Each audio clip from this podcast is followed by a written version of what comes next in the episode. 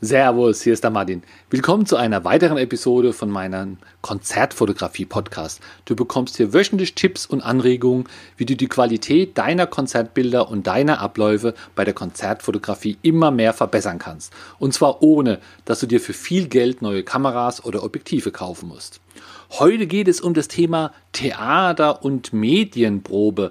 Was ist denn das? Äh, was ist da die Unterschiede zur Konzertfotografie? Warum sollte man sowas mal, mal machen?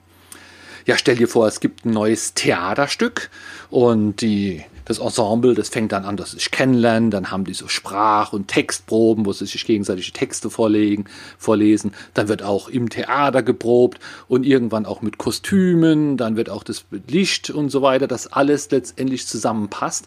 Und ganz zum Schluss gibt's ja so eine Generalprobe, wo dann wirklich so geübt wird, als wäre es ja, echtes Publikum schon da. Und so ähnlich ist auch die Presseprobe äh, oder Medienprobe wird es auch manchmal genannt. Da findet eine Probe statt, die wirklich unter, unter Echtbedingungen ist, also zur selben Uhrzeit, an derselben Location, mit den richtigen Outfits und, und so weiter, wie sie denn wahrscheinlich auch den Folgetag oder zwei Tage später auch bei der Premiere stattfinden wird. Manchmal ist es wirklich noch so, dass da vielleicht doch noch mal der Regisseur eine Anweisung gibt oder sowas, aber von denen, wo ich bis jetzt gemacht habe, ist es meistens einfach durchgelaufen. Es gibt den Schauspielern wahrscheinlich auch ein sehr gutes Gefühl, wenn man sieht, aha, das funktioniert ja alles ganz gut. Der Vorteil von so einer Medienprobe, ach so, ja, und bei dieser Medienprobe sagt das Wort ja auch schon, da sind dann auch die Medien- oder Pressevertreter zugelassen. Hat einen unheimlichen Vorteil, weil bei der Premiere sind typischerweise keine Fotografen zugelassen. Stell dir vor, da ist eine schöne Premiere, alle im Abendkleid und der Fotograf sitzt dann da zwischendrin mit seiner Kamera und seinen Objektiven, macht einen Haufen Krach, stört alles. Äh, deswegen ist das Fotografieren bei so einer Probe viel, viel, viel viel besser. Und ein weiterer Vorteil ist natürlich, dass die Bilder bis zur Premiere ja, da, bis dahin hast du ja dann auch schon den Kasten. Du hast sie bearbeitet, du hast, kannst sie bereit machen zur Veröffentlichung. Manchmal gibt es vielleicht eine Sperrfrist, das heißt, du darfst die Bilder wirklich erst rausschicken, wenn äh, die Premiere ist. Meistens aber, aber nicht, weil das Theater das ja auch immer so als Werbung sieht, wenn vorher schon Bilder rausgehen. Und äh, also eigentlich für alle Leute eine ideale Situation. Man kann es sich so vorstellen, also meistens ist ja dann abends die Premiere und dann ist die Medienprobe auch oft abends. Kannst du dir so vorstellen, dass die geladenen Pressevertreter, die werden dann alle ins Theater geführt und können sich da meist auch einen Platz aussuchen.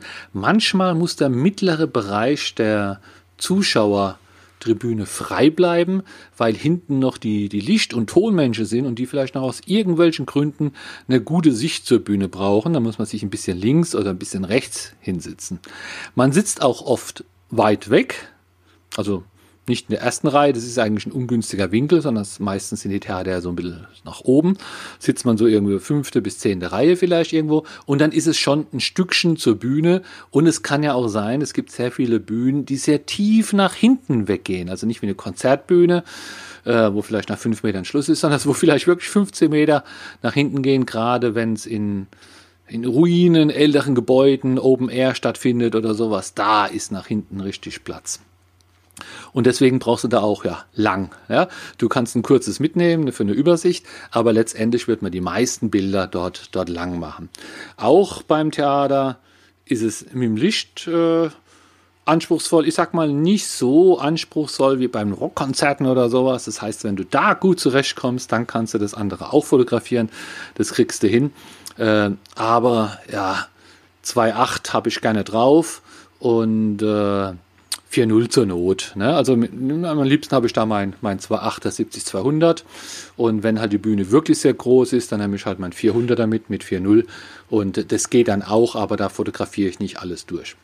So, dann sind diese Theaterstücke typischerweise aufgeteilt in zwei Akte oder sowas, also es gibt zwischendrin eine Pause und fotografieren kann man dann auch meist oder kann man eigentlich auch die ganze Zeit. Und das ist dann schon lang. Das heißt, du solltest schauen, ob du dir ein kleines Stativchen mitnimmst, wo du deine Kamera draufschraubst und so irgendwie auf deinen Sitz zwischen die Beine abstellst, so dass du die ganze, nicht die ganze Zeit vor die Kamera, äh, die Kamera vor die Augen halten musst. Das wird schwer mit der Zeit, sondern dass du da auch ein bisschen eine, eine Stütze hast, im Idealfall auch mit einem kleinen ähm, Stativkopf, den, den du neigen kannst, weil wenn, die zwischen, wenn du es zwischen die Beine stellst, ist es so ein bisschen leicht schräg, die, das Stativ, und dann brauchst du ja oben muss die Kamera nach vorne sozusagen geneigt werden, dass er Richtung Bühne guckt. Und das Problem ist, dass du ja, wenn du das Stück nicht kennst, nie weißt, wann wirklich was Gutes passiert. Das heißt, man muss die ganze Zeit aufpassen. Und wenn da irgendwo mal so Feuer oder sowas ist, dann, äh, ja, dann, und man hat's nicht, dann ist es zu spät. Also an so Sonder- und Special-Effekten, die sind im Theater eigentlich auch nicht so häufig. Das heißt, wenn das dann vorbei ist, ist es vorbei. Hier hilft es vielleicht vorher, die Presseleute zu fragen, die dich eingeladen haben, ob sie da Tipps geben können, wo irgendwo was Besonderes sein könnte. Am Anfang ist man da auch sehr planlos. Irgendjemand kommt auf die Bühne und alle fotografieren ihn. Dann kommt eine zweite Person auf die Bühne, alle schwenkt rüber, fotografiert diese Person. Also das geht hier hin und her am Anfang und man muss aber auch hier sich an sich selbst reisen, weil man kann ja nicht jede Person andauernd fotografieren. Äh, oft sehen die Leute ja auch nur im Zusammenhang gut aus. Wenn einer auf die Bühne kommt und rumschreit, dann ist es vielleicht eindrucksvoll. Wenn man den aber fotografiert und er steht nur da und mit dem offenen Mund, dann kann man das dem Bild gar nicht so, so ansehen. Und auf der Bühne ist es oft so, dass viele Leute rumstehen. Das heißt, wenn da eine Gruppe ist von zehn Leuten und einer spricht, dann spricht der eine und alle anderen zehn stehen da und gucken den quasi an. Man muss also hier auch versuchen, irgendwie, ja, Motive zu finden. Es ist nicht, obwohl es Theater ist und alles für den Zuschauer immer toll aussieht und unterhaltsam ist, muss man als Fotograf dann auch immer ein bisschen die Motive suchen, wo Leute irgendwas machen, was fotogen ist. Ja, äh, und das ist oft nicht der, der spricht. Ähm, auch musst du damit rechnen, dass die Leute nicht immer dich angucken. Ja, so ein Sänger von der, von, von der Band, der guckt immer Richtung Publikum, die, die, die Bassisten, Gitarristen, alles guckt Richtung Publikum. Aber beim Theater sprechen die sich oft gegenseitig ein. Und weil die Bühne sehr breit ist und die sich auf der Bühne bewegen, äh, ja, hast du die Jungs auch, die, die Schauspieler auch mal von neben oder von hinten. Das heißt, wenn einer jetzt mal günstig zu dir steht und schön im Licht, dann solltest du da auch draufhalten, weil ruckzuck kann es sein, dass der eine Zeit lang nicht mehr, nicht mehr äh, so günstig für dich steht. Wenn man das Stück kennt und weiß, dass irgendwelche Leute sterben, dann sollte man die auch möglichst schnell fotografieren, bevor die weg sind und nimm dir auf alle Fälle was zu trinken mit und was zu essen. Und wenn es im Freien ist, auch eine Jacke oder sowas. Also ich habe da immer viel Ausrüstung dabei, besonders ein Schirm, wenn es im Freien ist. Ja, denn wenn es regnet, äh, ein bisschen nur regnet, dann kann man ja bleiben, kann noch ein bisschen weiter fotografieren, zur Not und einen Schirm. Aber wenn es richtig regnet, dann brauchst du auch den Schirm, um dein Equipment da noch zusammenzupacken und äh, auch zu sichern und irgendwie auch aus dieser Open Air Location auch rauszukommen. Das Licht im Theater, wie gesagt, das ist eigentlich gut. Oft gibt's Follower. Das zahlende Publikum will da ja auch was sehen. Das ist ja nicht wie beim Rockkonzert, wo es eher um die Musik geht, sondern da geht's ja wirklich um, um die Schauspieler. Deswegen äh, nochmal der Tipp, ein 2.8er ist wunderbar. Zur Not geht auch ein 4.0er, aber es sollte halt was Langes sein. Und was du auch machen kannst, wenn du einen zweiten Buddy hast, nimm den mit, bestück den auch, weil gerade auch hier, wenn du das Stück nicht kennst und ganz hinten passiert was, dann bräuchtest es lange und dann passiert weiter vorne was, wo mehrere Leute drauf sind, da bräuchtest es kurze. Also man weiß ja nie so genau, was man braucht und deswegen zur Not die, die zweite Kamera. Aber es ist auch so, dass du genug Bilder haben wirst, wenn du nur ein Buddy und ein, ein Objektiv hast, weil äh, das Stück ist so lang, du findest auf alle Fälle irgendwelche, irgendwelche Motive. Solltest natürlich auch wissen, wer denn jetzt die Hauptdarsteller sind. Es sind nicht immer unbedingt die wichtigsten Personen, die die ganze Zeit reden. Er für das Stück vielleicht schon, aber vielleicht gibt es ja irgendwelche Gast, äh, Gastschauspieler, irgendwelche, wo berühmter oder bekannter oder prominenter sind, wie die Hauptdarsteller. Und ja, die sollte man natürlich auf alle Fälle auch fotografieren. Und da musst du aber auch vorher wissen, wer die sind. Und pass auf, es ist Theater. Manchmal sehen die Leute ganz anders aus. Sie sind dann geschminkt, sind anders angezogen.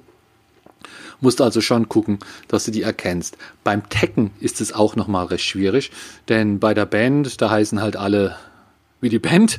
ist immer sehr einfach zu taggen. Äh, aber bei so einem Theaterstück, wenn da 20 Leute mitspielen und, und komische Nebenrollen, es gibt zwar oft so einen Besetzungsplan, aber da sind die Leute nicht im Kostüm drauf. Das finde ich immer sehr schade, sondern man muss da wirklich immer gucken, wer wer wer ist. Ich war mal in einem Theaterstück, ich glaube, es war Luther. Ja, da wurde der Luther von drei verschiedenen Schauspielern gespielt. Der junge Luther, der alte Luther und noch, noch irgendein Luther. Und das war dann wirklich beim Tekken sehr durcheinander, weil alle irgendwie Luther hießen und so. Das heißt, da muss man schon ja, ein bisschen aufpassen oder halt sich eine Hilfe holen, einen Schreiberling oder sowas, der einfach da auch die, die Leute erkennt und sich schon mal notiert. Beim Bild bearbeiten, da du ja da so viel Bilder hast, würde ich da einfach auch die Bilder raussuchen, wo man relativ wenig machen muss. Es sei denn, es ist wirklich ein bestimmtes Bild, wo eine bestimmte Szene da auch, auch ist, dann, ja, dann muss man es bearbeiten, aber sonst würde ich da gar nicht, gar nicht so viel machen, wie es ist, so ist es. Und dann musst du natürlich auch gucken, was so eine Schlüsselszene ist. Die ist oft ja ganz am Ende, ja. Äh, wenn ich jetzt sage, äh, hier Wilhelm Tell, das mit dem Apfel, ja, dann, dann, musst du diese Szene natürlich auch haben, wenn der mit der Armbrust da diesen, diesen Apfel irgendwie runterschießt. Ich habe das Theaterstück nicht gesehen, ich weiß nicht, was da sonst passiert, aber ich glaube, wenn jemand so ein Foto sieht, dann weiß er sofort, um was es geht. Und so ist es ja bei anderen Theaterstücken auch, ja, wenn da Leute sich dann doch verlieben oder sterben oder umgebracht werden. Das sind so die Momente, wo auch was passiert, ja, wo Kunstblut vielleicht ein bisschen spritzt, wo Leute sich umarmen und, und, und küssen und so weiter. Und das sind so Szenen, wo man auf alle Fälle fotografieren sollte. Dann wünsche ich dir mal viel Spaß, wenn du so eine Medienprobe fotografierst. Ich hoffe, diese Episode von meinem Podcast hat dir gut gefallen. Während beim Podcast immer alles theoretisch ist, gibt es aber auch eine Möglichkeit für dich praktisch zu üben. Im April am 26., 27. und 28.04. gebe ich wieder Konzertfotografie-Workshops. Die finden statt in Losheim, das ist im Saarland. Das ist so ja, 150 Kilometer westlich von Frankfurt am Main ungefähr. Der Workshop dauert immer einen Tag, fängt morgens an, geht bis abends. Vormittags ist Theorie, nachmittags fotografieren wir Bands. Es sind super Bands auch dabei, also nicht nur fotografisch, sondern auch von der Musik ist es ziemlich gut. Es ist halt Hatio Mortis dabei, Blutengel, Tanzmut, Mono Inc. Ich glaube insgesamt ja, 20 Bands. Hosiko ist dabei, da freue ich mich. Und jeden Tag spielen dann ungefähr auch sechs, sieben Bands. Also jede Menge zu fotografieren in unterschiedlichsten Situationen. Nachmittags ist es noch schön hell, abends dämmert es, bis es richtig dunkel ist. Manche Bands haben auch Pyrotechnik. Also da ist wirklich was geboten fotografisch. Diese Gelegenheit kannst du super nutzen zum Üben und auch zum Portfolio erweitern und natürlich auch zum Netzwerken. Wenn dich das interessiert, schau dir alle Informationen auf meiner Seite www.konzertfotografieworkshop.de an. Bis dann, tschüss.